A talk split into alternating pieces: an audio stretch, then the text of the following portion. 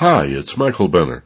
Stay tuned for the second to the last Intervision program from KPFK, Friday, November 16th, 2007. I'm sure by now you know this program is moving from the broadcast style to broadband, from radio to the internet. A brand new webcast has begun featuring myself and my partner for 30 plus years, Steve Snyder. It's called Finding Yourself in Paradise. I think it's crazy good, the best stuff either of us have ever done. And you can subscribe for just 99 cents a week, billed monthly. Put it on your ATM card or your credit card. Just go to focusedpassion.com and subscribe right now. The third program has already gone out. Focusedpassion.com.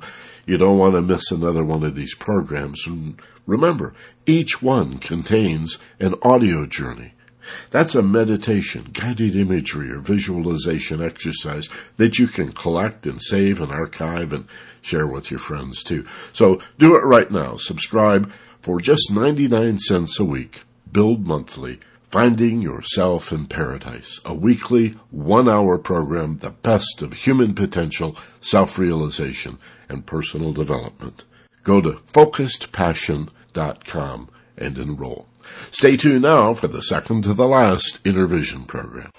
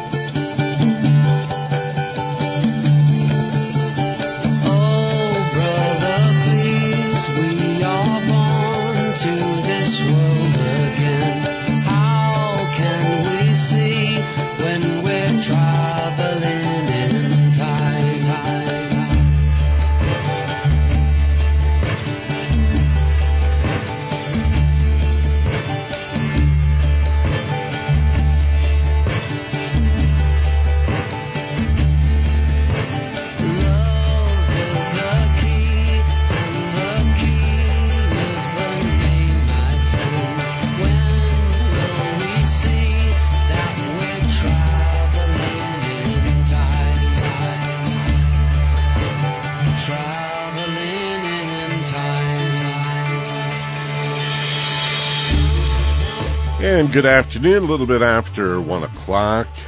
You're listening to 90.7 KPFK Los Angeles out of Santa Barbara County, 98.7 FM, and of course, streaming for the world via that wacky internet at 90, no, what am I saying, at uh, kpfk.org. The internet is a big part of what we're going to talk about today, so. I appreciate you being here and hope you can stick around for a little while. It's Intervision till 2 o'clock this afternoon. A program about health and spirituality, a program about metaphysics and, and mysticism and, uh, really a program about consciousness. And I think that's got to be the, uh, the doorway that we take today. This is going to be a program about consciousness and about our ability to communicate with each other via media. I think it was uh, 40 plus years ago that Marshall McLuhan said the media is the message, the media is the massage, and uh, well, we're going to talk about that because things have certainly changed since uh, Marshall McLuhan. And oh, didn't we love the scene where Woody Allen pulls Marshall McLuhan Oh, into the movie line? Totally. That was one. How you ever got to be a professor of anything is beyond me. It's my wife, Doreen Key, who I'm going to introduce also in just a second here. So, uh, internet neutrality and mass media ownership is our topic today. I'm going to introduce my guest in just a moment. You've already heard Doreen, so we're going to make a couple of brief announcements at the top and then I'll introduce my guest for the day today. As most of you know by now, we're in the final weeks of Friday Intervision as I've hosted it for uh, nearly 14 years.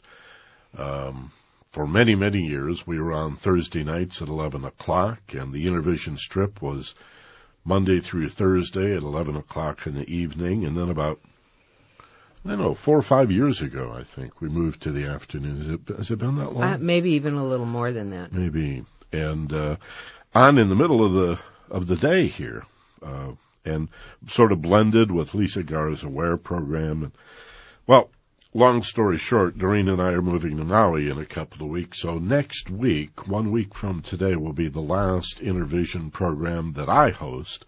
The program will still be here. Not sure exactly yet who's going to host the program, but um, we're moving actually from broadcast to broadband. It really bears on what we're going to talk about later this hour. Uh, turns out I don't need my own $80 million radio station if we have access to the internet. And we do, at least for now. And so we found a way, my partner Steve and I, uh, Steve Snyder, you know, if you're a regular listener this program, certainly, a way to bring you the program so that you can listen to it on your computer anytime you want, sort of like TiVo for radio. Sometimes it's called a podcast, a webcast, a netcast. We're going to deliver this program to you, and it's going to include a meditation exercise, something we have never been able to do on radio, of course. And so you can find out more about that at focusedpassion.com. Steve and I set up a special website where you can subscribe. And the first two programs have already gone out. So get on board, focusedpassion.com for a program called Finding Yourself in Paradise, paradise meaning the altered state that comes about when you relax and focus your attention. Be it a meditation, self-hypnosis, accelerated learning, you know, sports psychology, yoga, martial arts.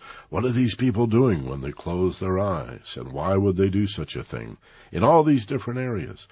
Well, you'll find out. I know I'm, most people listening to me right now know exactly what I'm talking about.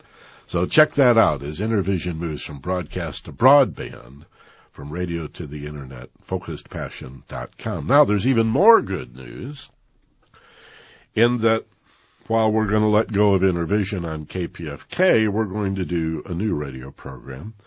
And, uh, I've decided to bring, boy, there's a lot of potential for jokes here, I'm going to resist.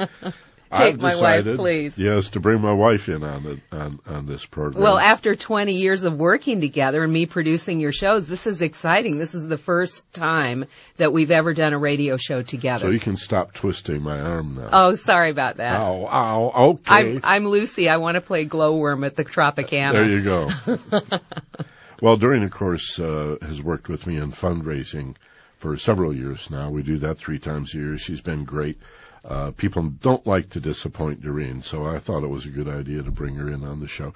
That's what we do at home is we sit at home and we talk politics. And so that's what we're going to do. It's going to be the Michael Benner show with Doreen Key and it will follow this program effective two weeks from today. November 30th at 2 p.m. And it's, this show is going to be hot because it's going to be all current event stuff. And, um, you know, we get to talk about impeachment and a lot of the really fun stuff. I know you're going to have your esoteric philosophy show, uh, that people can get on their, you know, as a podcast, focuspassion.com. And by the way, last week's meditation was stellar. Oh, I mean. I love it that you're getting to do meditations and that people can download these things and then s- send them to their friends. and- Save them, archive them. Oh yeah, it's just an amazing show, and you and Steve are always, um, Makes you know, sense. I mean, if you're going to talk about it, but not able to do it, here's a way we can do it. yeah. But this program that you and I are going to do, I'm so excited about this. It's Yeah. going to be because you know me, I'm like so about march into Rummy's house and things like that. And there are so many things going on in this world right now that need to be addressed and that need to have light uh, shine on it. And it's um, I'm just so excited that we still get to be on our favorite radio station, KPFK. Well, I think one of the things that you and I have talked about that is going to make the show really different is that it's positive, it's upbeat, it's solution oriented, and it's about empowering individuals. In other words, not unlike Intervision. I know you and I share an interest in politics and government and the need for social, economic, political, institutional reform. But under that, there has to be personal reform. There has to be personal empowerment. Right. People need to get up off their butts, um, push away from the internet, turn off the television, maybe even the radio from time to time, and go out and do something. Like if the show was happening today, we would definitely be, be talking about the incredible, incredible march in Washington today. Right. The hate crime. Oh, the, the peace and justice. And, and, and it's so much bigger than anybody had expected. And except and for CNN, it's not on the media today I, at all. exactly. And well, you'll hear about it on KPFK. I'll guarantee you I'll that. So it's, All right. it's all exciting and we'll let you get to your guest, but I hope everyone will tune in, uh, for our first show at 2 p.m. on November 30th. And, um, you know, like I said, it's going to be a hot show. We'll do everything we can to bring you the kind of news that you expect from this great radio station powered by the people, KPFK. Now, I, I probably should add for those who are real good listeners, hey, you're going to Maui. How are you going to stay on KPFK? And let's just say through the magic of media, we're going to do that. There we go. I mean, who really knows what an ISDN line stands for anyway? I, I've forgotten. Uh, but there's all kinds of magical ways we can do this. So yeah, we're going to be in Hawaii, but we're also going to be here Fridays at 2, Yes. effective two weeks from today. Yep. Yep. Okay, thanks girlfriend. Thank you. See you all on November 30th. I can't wait. I'll come up with some really hot stories. I'm afraid you'll do exactly what you promised. Yes, that's I, you. that's that's it. Okay. Thank. Can't wait for the show. It's a perfect time to be talking about net neutrality and the consolidation or conglomeration of uh, media ownership, and it's a pleasure to introduce Russell Newman. Russell is um, a grad student and uh, instructor at USC, University of Southern California. He's also uh, an MIT graduate. That's back east for those of you who've never been east of the Mississippi.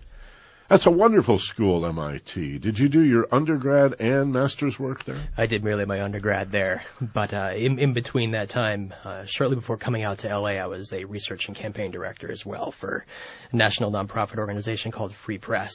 So Yes, I'm glad you threw that in there. So those are high credentials, and and uh, we're happy to have you here. Now you're working on your PhD in this area of uh, media communications. Uh, we were discussing in the hall. Your interest is less in communication as a social science, and more in the how would you describe it? The practical. Um, Well, that's indeed more the political economy, more Oh, the implications for democracy of various, uh, of how you go about, uh, you don't want to say necessarily regulating, but how you, how you envision a media system to maximize. Let's start at the voices out there. be- oh, let's start with. For me, it in schools pretty much started with the Communication Act of 1934. I mean, there was radio before that, but nobody really knew what to do with it. I think there were some fights and some news, and then somebody said, "Wait a minute, newspapers sell space, we can sell time." What an idea! And but Russ, even at the very beginning, wasn't there an understanding that the electromagnetic spectrum is the public's airwaves, not even the federal so much. That's sort of code word, but th- these are our airwaves, are they not? That's absolutely right, and that's been a core tenet of communications policy in the United States since the beginning. I mean, can, one can look at the history of how the Communications Act originally came together, and one could say before it came together there was remarkable diversity and, re- and remarkable experimentation with the use of, of the public airwaves. Uh, and a lot of that experimentation was uh, extinguished in the process of coming up with that bill, uh, with the Communications Act. But since then, that notion that these airwaves are ours, that's given the FCC license to, to maintain them in that regard. And that means you have a right to demand they be used uh, in your interest and not necessarily interests of uh, those who are most powerful and the most present on them right now. I seem to remember the phrase from the Communication Act was uh, the public. I think they borrowed it from utilities: the public interest, convenience, and necessity. Absolutely. Now, I'm not sure what all that means, but public, I understand that part, public interest. So these are our airways. What in the world happened to allow Rupert Murdoch to decide this is a profit-making vehicle and the hell with you all and, and the hell with public interest? And it's just, not just Rupert Murdoch, but he's just, you know, along the way, there's been this gradual erosion, hasn't there? Well, it's absolutely true, and it's continuing today. I mean, one of the most recent, uh, one of the most recent bouts of this, 2003, when the FCC last attempted to loosen media ownership rules. I mean, this has been a process that's been ongoing for decades. Uh, you can These guys are patient, if they're nothing else. uh, patient, and they're also extremely. They've the National Association of Broadcasters, in particular, are probably one of the most effective lobbying units in D.C. They're extremely powerful for a number of really obvious reasons. You know, first of all, They're incredibly wealthy. They have access to a lot of resources. You know, broadcasting is one of the most profitable businesses out there when you're in it for profit. Uh, second of all, you know, if you're a legislator, you depend on the media to get your message out. Around campaign time, the last thing you want is your local radio station or your local newspaper or whatnot to be reporting negatively about you. So, I mean, you found actual instances in the late 90s. Uh, FCC commissioners like Gloria Tristani, who really uh, went toe to toe with some of the more powerful players, she decided to run for Congress after leaving the FCC. And as a result of several decisions she made, there's several, you can find documentation of this, of her being literally threatened by local broadcasters where she ran. And indeed, they made good on those threats, and she was not elected to Congress.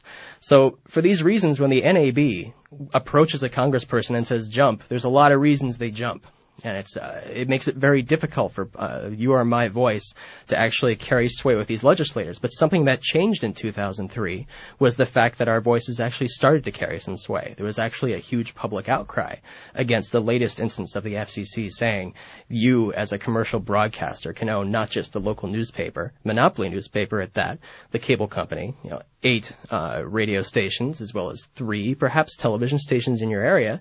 There was outrage in the June of 2003 uh, hundreds of thousands of comments went into the FCC. Eventually, millions of comments made it to the FCC, nearly unanimously saying, please don't do this. We've already felt the effects. 1996 was when we deregulated radio, or essentially we allowed, that's what enabled Clear Channel to go from a couple tens of stations to over a thousand stations, and people felt exactly that effect. I saw this happening in the 80s, of course. Uh, mm-hmm. You're going back to even pre uh, 1934, but certainly there was a major change in thinking in this country when the mood of the Reagan era, deregulate this, deregulate that, and in some cases I'm sure was appropriate or, or worthy of debate. But somehow broadcasters got caught in that great net and suddenly we were overregulated and we needed the free market to come in.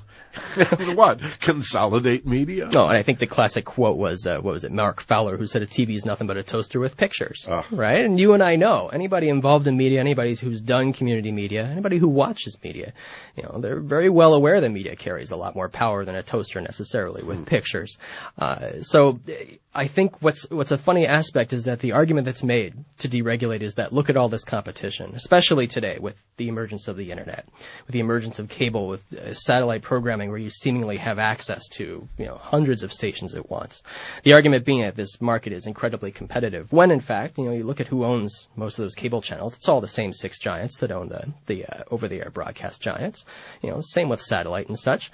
And you know, the next time someone tries to tell you there's a free market in broadcasting, tell tell them, all right, you know, let's find a Clear Channel affiliate. I want you to set up a transmitter in, you know, t- you know, the public square, and you go ahead and broadcast on that station, and we'll see who wins in this market.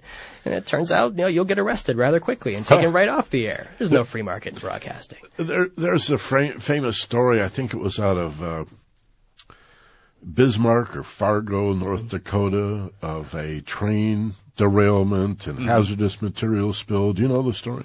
No, indeed. I believe it was Minot, uh, North Dakota. Okay. In fact, a train carrying toxic chemicals traveling through town uh, ends up having a big spill, a cloud of toxic gas that emerges over the town. Folks tried calling their radio stations to. Uh, yeah, folks tried trying calling the radio stations to let them know what was going on. Well, unfortunately, the stations that were on air were all owned by an owner who was distant, who was not local. I think it was Clear Channel. And I believe it was Clear Channel. So the six radio stations in the city, but all owned by the same group. And all run on autopilot. You know, if you visit the radio station, you'd see nothing but perhaps a janitor cleaning up, but otherwise, you know, a computer playing what it needed to play overnight to keep things occupied till the next morning. And it worked both ways because law enforcement wanted to evacuate areas of the town. Exactly. And they couldn't find any real bodies in this radio station. I mean, this is one of the most egregious examples you come across. It was one of those examples that galvanized uh, public opposition to the further consolidation of uh, media owner of uh, media entities and such. In fact, in New Orleans, after Katrina, I understand it was a low power, non commercial FM that really saved the day for a lot of folks. That's absolutely right. And if you want to start bringing telecom into it, it's mostly, it wasn't even, uh, as much as we, as much as the large telecom giants like your AT&Ts and your Bell South say, you know, you can't, you can't touch us, you know, we're, we're secure here. Well, those networks went down as well, and it was community networks and wireless networks and folks, volunteers traveling south from uh, Urbana-Champaign in Illinois and elsewhere, setting up impromptu wireless uh, internet networks to, to reestablish connections where there were none. I have to mention personally, I intended to be a radio journalist for my entire life when I left college. That's what I was prepared to do. And, uh, in the late 80s, the second term of the Reagan administration, the, um, I'm trying to find the right word, the, um, hemorrhaging. That's the word I'm looking for. The hemorrhaging of the broadcast news industry meant that many of us were losing our jobs and, and we could see the handwriting on the wall. Uh, that indeed, 1987 is when I left commercial broadcasting. As mm-hmm. a full-time profession, I never went back. I've been here as a volunteer, thank God, for 14 years, as you heard me say before.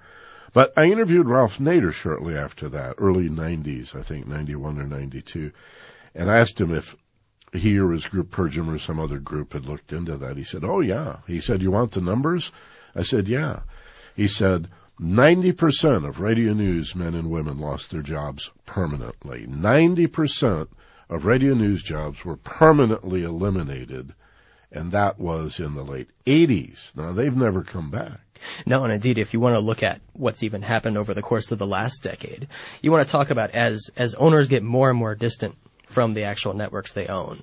You know, if you allow a newspaper company to buy up a TV station, now these, there are combinations like that which exist in the United States. The FCC granted waivers to certain organizations to do this, to certain corporations to do this, with the full expectation that they were going to be changing the rules anyway in 2003, so we might as well just get the ball rolling, right? Mm-hmm. Now, what happens when you start seeing, you know, uh, newspapers uh, intimately connected to TV stations that do news as well is, well, the impetus is to start getting rid of staff is to consolidate operations, have your newspaper reporters start uh, appropriating content for TV and for the website and such. So you get more time spent appropriating and less time actually reporting. You start seeing the decimation of foreign bureaus. I mean, ir- ir- reporting from Iraq is a joke yes, at the moment.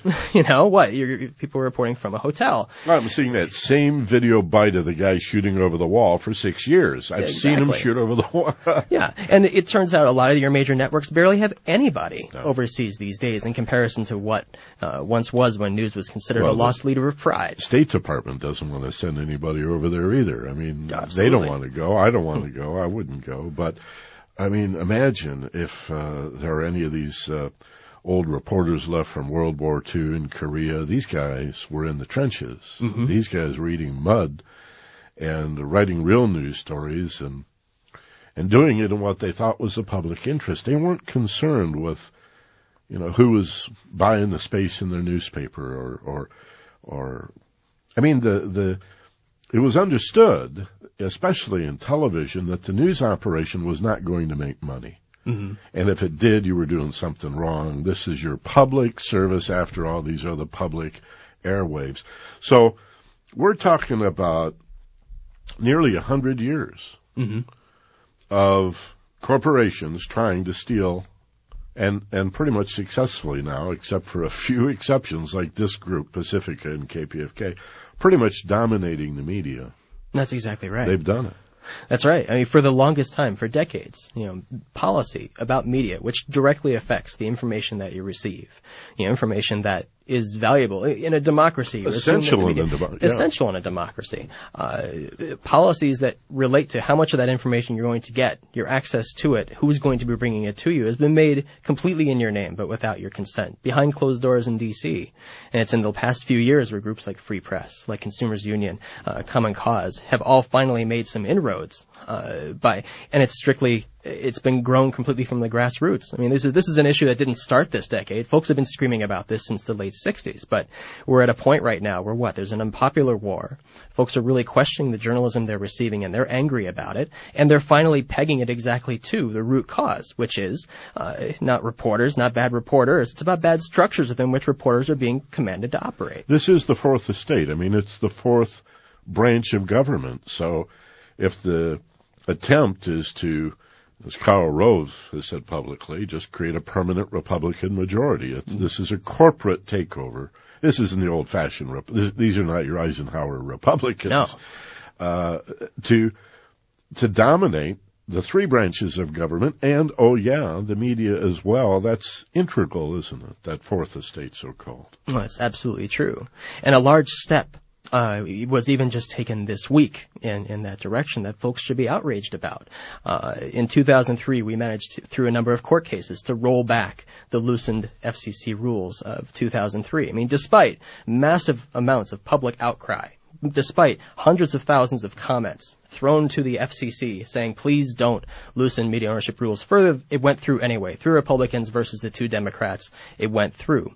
Immediately, a number of lawsuits went went forth, and in fact, the courts uh, turned those rules back to the FCC, saying, try again. Not so much on the grounds that the rules themselves were bad, they were remanded on the grounds that your justification for these rules was lousy. So you can come up with the same rules again. You can say newspapers can own a television station in a major market, but you got to justify it better than you did, mm. right?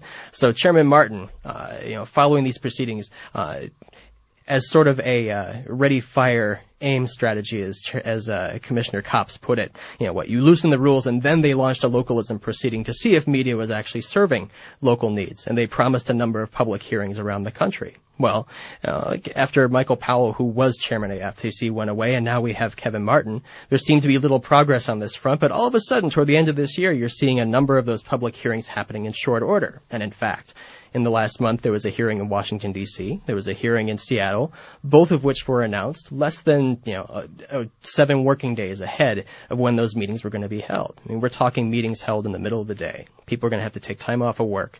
It displayed a remarkable lack of interest in real public input into uh, how we should proceed as far as, you know, do we let newspapers start buying up TV stations in towns across America? Well, no sooner did a thousand people nonetheless show up in Seattle to tell the FCC first that local media are not serving local needs and that it's directly because media is consolidating to such an extent across the United States. Less than three working days later, Chairman Martin issues a rule that says we're going to allow folks who own huge newspapers like the LA Times, like the Boston Globe, like New York Times, to commence buying a TV station or a radio station in the top 20 markets and that's how it's going to be a real moderate change. Well, the fact of the matter is the top 20 markets in the United States affects, you know, nearly 50% of the people in the United that's States. That's where people live. And then they left a loophole that was big enough to drive a truck through, saying that in some of the smaller markets, if the newspapers kind of promised, you know, we're going to bump up news operations if you if you let us buy up a TV station here, he said, well, then we'll grant you a waiver. And unfortunately, the track record of the FCC over the course of the last two decades is, you know, anybody who asks for a waiver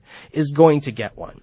So the positive development about this is that folks are already reacting. Now, there's a bill that has been introduced in Congress, the Media Ownership Act of 2007, which was uh, which was sponsored by uh, Senators Dorgan and Lott, a Republican and a Democrat, both getting behind this bill, saying this is absolutely unacceptable, and that what it if this bill were to pass, it would force the FCC to start up a whole new proceeding to talk about localism in light of ownership rules. It would set up a task force to to uh, address uh, what is a what is a sorry lack of, of women and uh, people of color, uh, both behind and in front of cameras and microphones. Mm-hmm. And it would also uh, command that after this proceeding was done, the public would have 90 days to comment as Martin has it now, this new rule will come into effect, and we have all of 19 working days to even, comment on it. Even the rules on uh, uh, television and radio um, getting their licenses renewed have been changed, wasn't it? Didn't it used to be every three years, and now it's every... and then it kept on getting longer and yeah. longer and longer. And, and has anybody ever lost their license no, in the history no. of American media? Uh, there's an example that civil rights group points to uh, in the past. One station did that was uh, it was a station in the South that was maligning people of color horribly, but the FCC wasn't the one who took it back. It was a court case that that resulted in that license being taken away. And today, every eight years, indeed, you have to renew your license. But there's a reason they call it a postcard renewal. You just send it in, and they send it back stamped. And you can try challenging it, but no one's ever lost. Used to be a big deal. I did a lot of public affairs programming mm-hmm. back in the day, and we'd have to fill out reports every week demonstrating that our programming was in the public interest. But that, of course, had to pay me to do that. That costs money, you see, to prove you're in compliance. So that's the regulation they hate, but now we're fighting the regulation they love. Russ Newman is my guest. He's a uh, uh, instructor at uh, University of Southern California here in town, and uh, a, uh, a grad student also working on his PhD in mass communication. Now, Russ, um, this goes beyond television, radio, and newspapers to the internet as well. Crucially. Let's, yeah, that is the word, isn't it? Let's talk about, because I don't think this, this is, is, as well known as what we've been discussing. Yeah, I mean, the, the ownership fight has gotten a bit of traction, but something that's still flying a little bit under the radar. I don't think, first of all, most Americans know that the best internet is in Asia. That's right. That's absolutely right. Uh, if you want a fast internet connection for low cost, you don't come to the United States for it. Um, there's a number of things that are going on right now in the broadband world. Net neutrality, this thing that we keep mentioning, is is definitely one of the biggest. But when we talk about telecom legislation, it's not that different from talking about media ownership in the traditional world. You're deciding three things. I mean, first you're deciding, you know, are the broadest sources of information going to be available to me? Second, who's going to have access to this information? And then third, what can I do over emerging networks of communication? And network neutrality bears on all three of these things. I mean, when you and I log onto the internet today, we take a lot of things for granted. We take for granted that if we want to look at KPFK's website and download a stream, uh, that it will just be there for us if we would like it to be. And perhaps we've paid for a dial-up connection. Perhaps we've paid for a, uh, a broadband connection of some sort. But it's guaranteed that if we want to access it, we can. We also take for granted that if we want to create something, like the folks did who created Google, if we want to create a website or create a new uh, piece of software that does something neat, that we'll be able to pass it on to somebody else or share our own content that we've created via something like YouTube. Uh, well, the the major telecom providers, your AT&Ts, your Verizons, and then your cable providers as well, your Comcasts. Uh, well, they're they're seeing to it that they would like to tier the internet, so to speak, and what that means is if you're uh, Verizon and you happen to have a deal with CNN, for instance, you, know, you have a hand, backroom handshake deal that says if CNN puts up a video someplace, that it'll happen if I request it. It'll get to me about you know five seconds faster than a comparative video that KPFK uh, the, KPFK produced, merely because KPFK doesn't have a handshake deal going with Verizon. And this isn't conspiracy theory. This is stuff that the CEOs of AT&T and Verizon have said outright. They're sitting here saying, "Oh, Google and YouTube are all riding on our pipes for free," which is completely uh, fallacious because uh, both Google and you and I pay a certain amount of money to gain access to those networks. We've already paid, and now AT&T and Verizon want to double dip. They are. They can call them their pipes. Yeah. Telephone lines. Yes, they they technically can these days. But but th- there is a uh, a uh, public interest here too. Common carrier, that's the term I'm looking for. Aren't they common carriers? And that's exactly what's in the process of changing right now. Uh, as in the olden days, well, you see, with the Communications Act, the way you were regulated if you were a telephone wire is different than you were regulated if you were a cable wire. If you're a telephone wire, you know, if I pick up the phone and I call you and I say hello, the word hello reaches you without being changed at all right? Now, uh, in the cable world, that doesn't necessarily apply. they never really were required to just carry content unadulterated all the way through the system, right? But they never really had reason. They were just bringing you TV programming. They never had reason to actually change anything. Well, earlier part of this decade, FCC says cable, you know, from now on, you know, anybody who asks you to actually carry stuff common carrier, we recognize that you cable and you telecom companies are starting to do exactly the same thing. But cable, you're an information service. You know, you get to you get to decide what bits go through your pipes and what don't. But you as a telephone company, you still have to pass everything non-discriminatorily. Well, uh, a number of ISPs out here in California, in fact, took uh, the FCC to court uh, because they were they were saying, well, we can we seem to be able to gain access through these telephone pipes. We'd like to gain access through these cable pipes as well. You know, if you have a cable connection, you only have access to Comcast as a provider, but, you know, there's no reason these two pipes act exactly the same. And it culminated in a court case called Brand X went all the way to the Supreme Court. Supreme Court sided with the cable companies. So the cable companies now officially had uh, permission to discriminate uh, to monkey with information passing through their pipes. And create this tiered price structure. And so the phone companies go to the FCC saying, we want what cable got, right? And so the FCC, instead of leveling the playing field, so to speak, by saying, oh, well, this makes sense. Cable, you should act like a telecom company. Instead, they said, oh, well, telecom companies, you can act like a cable company now. So, in effect, for a number of years, you've actually existed in a world that does not have net neutrality. Uh, for for all we know, it's been perfectly legal for Verizon to actually, if I were to say hello through the pipe, for it to come out goodbye on your end. That's effectively what's going on. And in fact, we've caught Comcast red-handed now in the course of the last month. Uh, someone who's been trying to use BitTorrent to share something like, I don't know, a Bible, not even necessarily uh, some pirated piece of uh, information stolen from a CBS show or anything. We're talking, you know, people use BitTorrent for a whole number of reasons, right? Public access stations are using BitTorrent today to share programming with each other. Well, it turns out that Comcast, if you're using BitTorrent, manages to slow down any stream that you establish with BitTorrent. They purposely have picked out BitTorrent traffic and said, we're going to slow you down to nothing and we're going to call it network management. They were caught red-handed doing so by the Associated Press and it's raising quite a furor now. But that's what things are coming down to. But if we wrote a bigger check, they'd speed it up again? Yeah, perhaps if all of us, perhaps if those of us who are using BitTorrent happen to have a million bucks we could pay to Comcast, they would allow that content to go through. Why does this not surprise me? I mean, here we have a government, and again, you've stated this has gone on for many decades now, but it seems particularly um, obscene right now that we have a government that dares to talk about promoting democracy overseas while they dismantle it on all fronts at home. Russ Newman, our guest, he'll be with us till 2.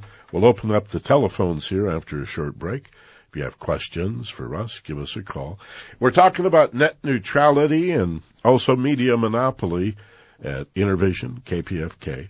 Give us a buzz, 818-985-5735.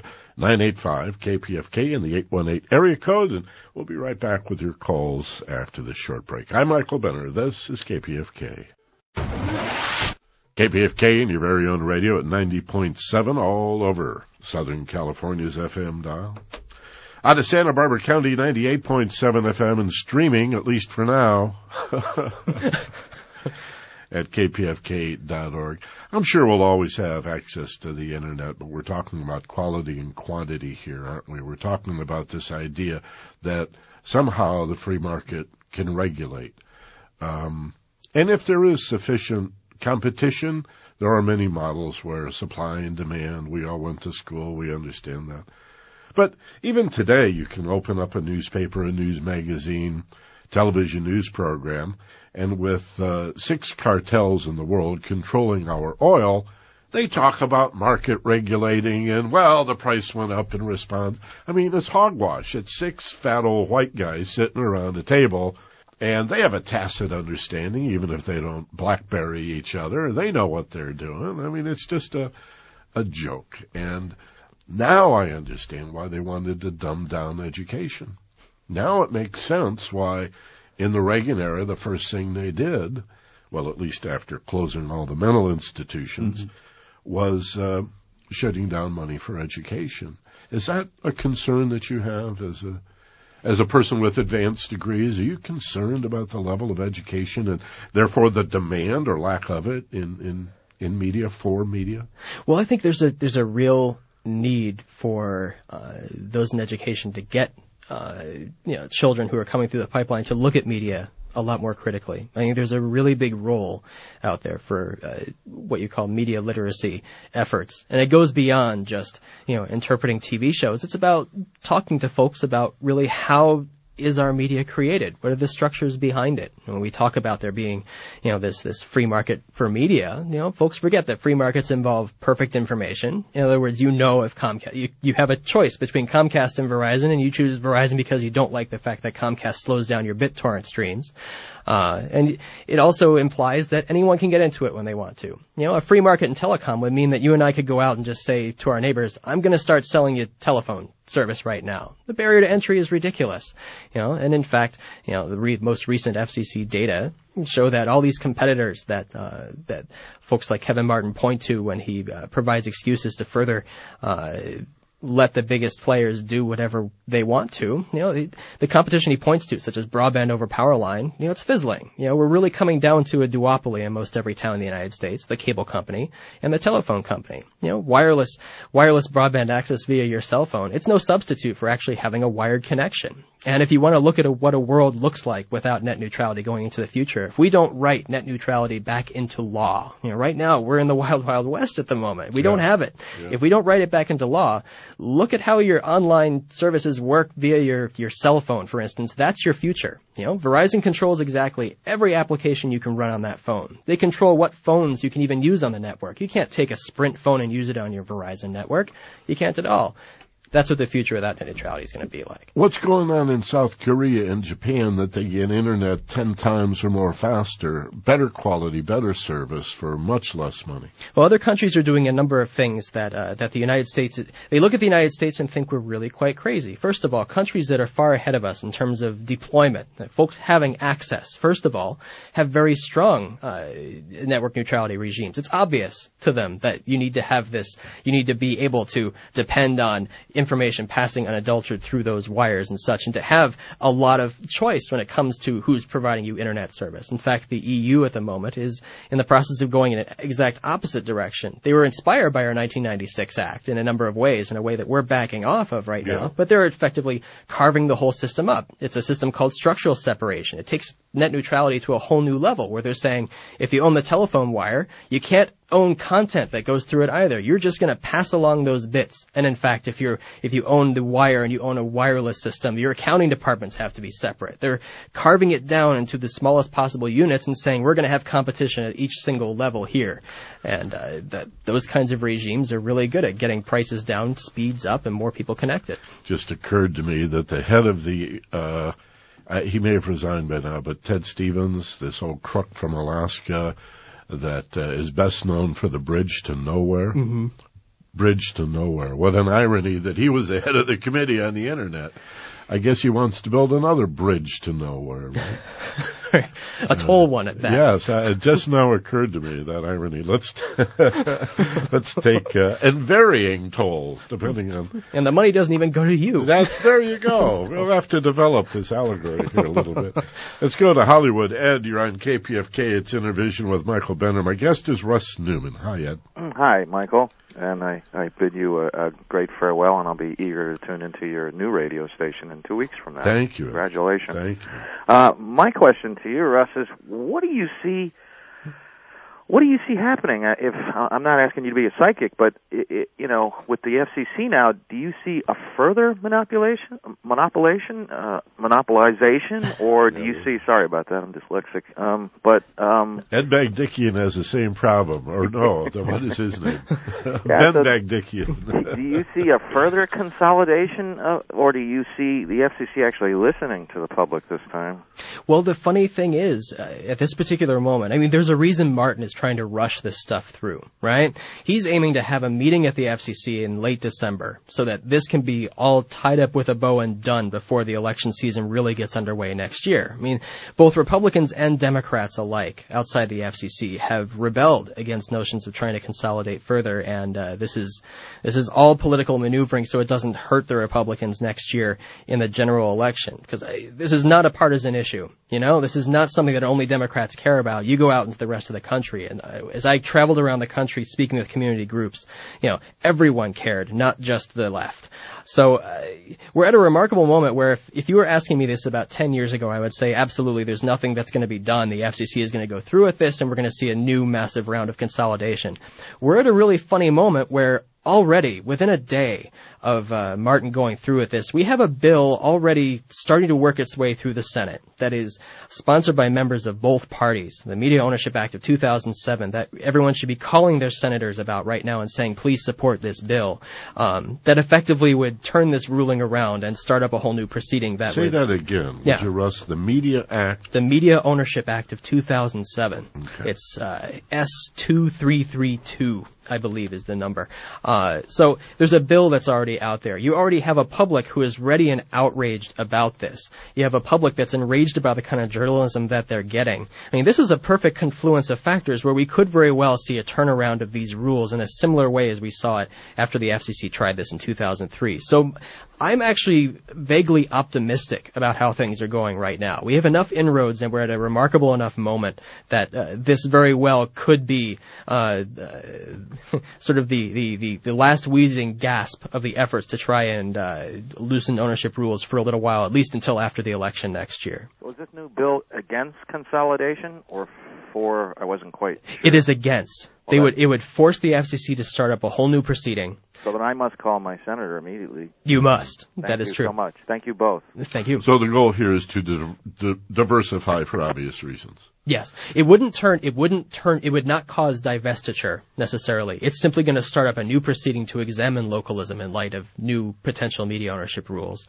It would start to address the issue of uh, women and other people of color and other uh, other ethnic groups not finding themselves either in front of or behind microphones and cameras.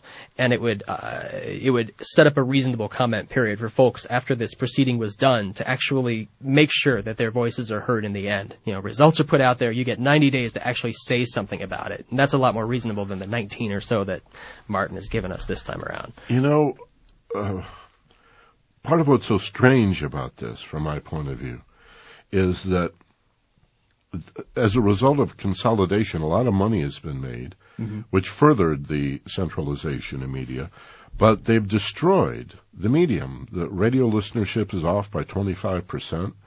Um, fewer people are watching television. Maybe this is a good thing, actually. But um, we've already talked about the number of jobs that have been lost. Uh, don't even have time to get today to get into the impact on the music industry. Mm-hmm. And we said years ago, you guys are going to destroy when they started bringing in the consultants that couldn't even tap their toes. And they're making media decisions, you know, important programming and music decisions, news and information.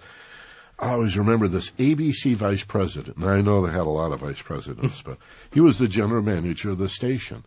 And he pulled me in one day and said, why do you, during the Reagan era, he said, why do you call, uh, the United Nicaraguan Opposition, the guys Reagan and Ollie North were back in, why do you call them somocistas? What's a somocista? And I explained it to him. These are the remnants of Somoza's National Guard. And here's the congressional report that shows 12 of their 13 top commanders worked for Somoza, the dictator, backed by the United States. That's an important story. It's more accurate than calling them UNO or the Contras, right? He said, I don't want it on the air. Mm-hmm. I said, Bill, don't you want the highest quality of truth that I can possibly tell without being opinionated or biased? He said, no, I want you to sound like everybody else. It's remarkable. I mean, these are predictable results as well. I want you to sound like everybody else. I mean, how do you get to the top that way? And then I realized they don't want to get to the top. It's not the media that's interested in ratings to make money. They're interested in growing the business to buy more stations, and yet they're cannibalizing themselves. When do they admit they they failed? In a sense, they've they can't sell the stations they bought for what they paid for them. Well, what's even funnier is uh, research that the FCC has done themselves. I mean, Freedom of Information, Freedom of Information Act requests for the actual research that the FCC has done for this latest round of proceedings. There were 10 studies that were done that were never peer reviewed, never received public comment, and started from the very uh, foundation. It, it's written right into the document. You know, basically assuming we're going to consolidate, assuming we're going to loosen the rule. Now I'm going to commence my analysis. Other analyses that were performed in 2003 that didn't quite go along the party line were just buried. Studies that were worked on within the within the uh, the commission itself that came out with results that said, uh, you know, if you consolidate, if you allow a newspaper to own, you know, places where newspapers, uh, newspaper owners happen to own TV stations, you get less news. These these reports were buried by the FCC. Cherry picked, we could say. Is exactly Just right. like our It- policy in Iraq. You start with- Ends-oriented research. There you go, rationalizing. Uh, start with an idea and then back engineer the, uh, Exactly. the rationale. Let's go to Hancock Park and Barbie, you're on KPFK and Innervision. Hi there. I'm going to miss you, but I will listen to you on the internet faithfully because Well, you've been you. a beacon of light in LA for Oh. many, many moons, and we will continue to support you and your lovely wife. That's beautiful. I couldn't paid for that. That's Hey. wonderful. Thank you. My my question is, you know, in in in setting up holistic businesses or nonprofit businesses, and to make sure that the that the ISP providers do not like overcharge for usage or anything else in that. Do you see anything like that and how we can get paid, you know, without having to go through PayPal and and do direct services? Because I'm setting up a nonprofit mm-hmm. and I'm in the process of, you know, doing something that's kind of altruistic and, and crazy, but I believe in this project. But I I don't want to pay all my money out for all these huge fees everywhere because it's going to cut into what I can give out to other people. Mm-hmm. You know, I've gone through that. You get a, people don't realize that you get a percentage taken off for using credit cards. There's right, a, that's what I'm saying. A flat fee for every um, for every uh, item paid, and right. so on and so forth. And then so. also, if you sell stuff at an auction, they charge you for that. Yeah. Everyone charges for everything. But isn't there a way if you're if you're not a certified nonprofit company, you're not doing this for profits? Isn't there isn't there any oversee or any anything, or is there going to be anything in the future? Has anyone talked about? What do you think, this? Russ? This particular, having not set up something like this myself, I don't have good advice that way. But if I can back things up one more step, and as you're trying to establish your own online presence, uh, the the place where I would tend to take this discussion, which might not be where you necessarily want it to go, but I, it's something for folks to think about. If you're trying to start up a new operation right. online right now, even before getting to that point of uh, dealing with those fees and such, you want to make sure that whatever you're doing is actually viewable and that folks will be able to readily access that, right? You know, studies that folks have done have shown that if you if you go to one website and it loads slowly and you go to another one and it loads quickly, you you know, you don't blame the slowness on the network. You blame it on the website, right? Okay. So when someone like an AT&T slows down your services, you know, okay. be it your website or something that you've developed as part of your business, uh, or or your organization, uh, how fast it comes to you and how fast AT&T lets it get to other folks matters a great deal. So uh, my number one concern right now is even beyond that next step concern of getting around those fees is making sure you're viewable. And that means we need to get net neutrality written into law. And I suppose that what I would point people to do uh, in this regard is actually uh, the folks at SaveTheInternet.com uh, are the folks who are really acting and have submitted a complaint. Okay. Yep, they uh, they've submitted a complaint to the FCC directly in relation to Comcast's slowing down of particular content. We need as many folks to actually go in there and sign on to that. I, Every, I will do that today. Absolutely, that's one of the that, that's one of two things that uh, that can really make a difference. The other is there actually is a bill uh, sitting in committee right now in the Senate called the uh, Internet uh, Freedom Preservation Act, which would write net neutrality into law. That needs to be, people need to be calling their senators saying we need to support this act as well. So those two things are things people can do. So I did have a website before. I had started this process a few, uh, like eight months after 9/11, and I raised two hundred thousand dollars for the same project in nine days in deposits. Mm-hmm. And I needed the other 300,000 in 30 days and I didn't get that. So I dropped the project at that time and luckily I I did because if I'd gone forward with it because of Katrina and everything that was ha- was happening, then I everything would have, you know, been washed away anyway. But I am going to go back and redo it and so now with more information, the more information I get, the more prepared I am the more I can anticipate other problems as much as I can and, and nip them in the bud as as quickly as possible. So yeah, Ben, I'm going to let you go. I think a lot of us who've worked with and for nonprofits, uh, I mean, even becoming a nonprofit organization presents all kinds of barriers and challenges and and I think you brought up some very good points. Thanks for. I am sorry I called you Barbie. It's Babette, right? Right. That's okay. A, that's okay. People call me other things too. All right. Okay. Bye. Best So- of luck with your venture. And uh, so let's go also in Los Angeles, the city proper to Titus. You're on KPFK with Michael Benner and Russ Newman. Hi. Greetings. Um, I'm actually a media economist, so I've been looking at this stuff a fair while and done some research on it. It really goes much deeper than consolidation. It's consolidation, it's profit motive. There's an industry culture that really likes to control. And you can go back to the 1926 FRC when they threw one third of the stations off, mostly nonprofit, to see that consolidation really isn't just where it started. It's been around almost in the radio culture from the get go. And the FCC has been, as we call in economics, a captured regulator.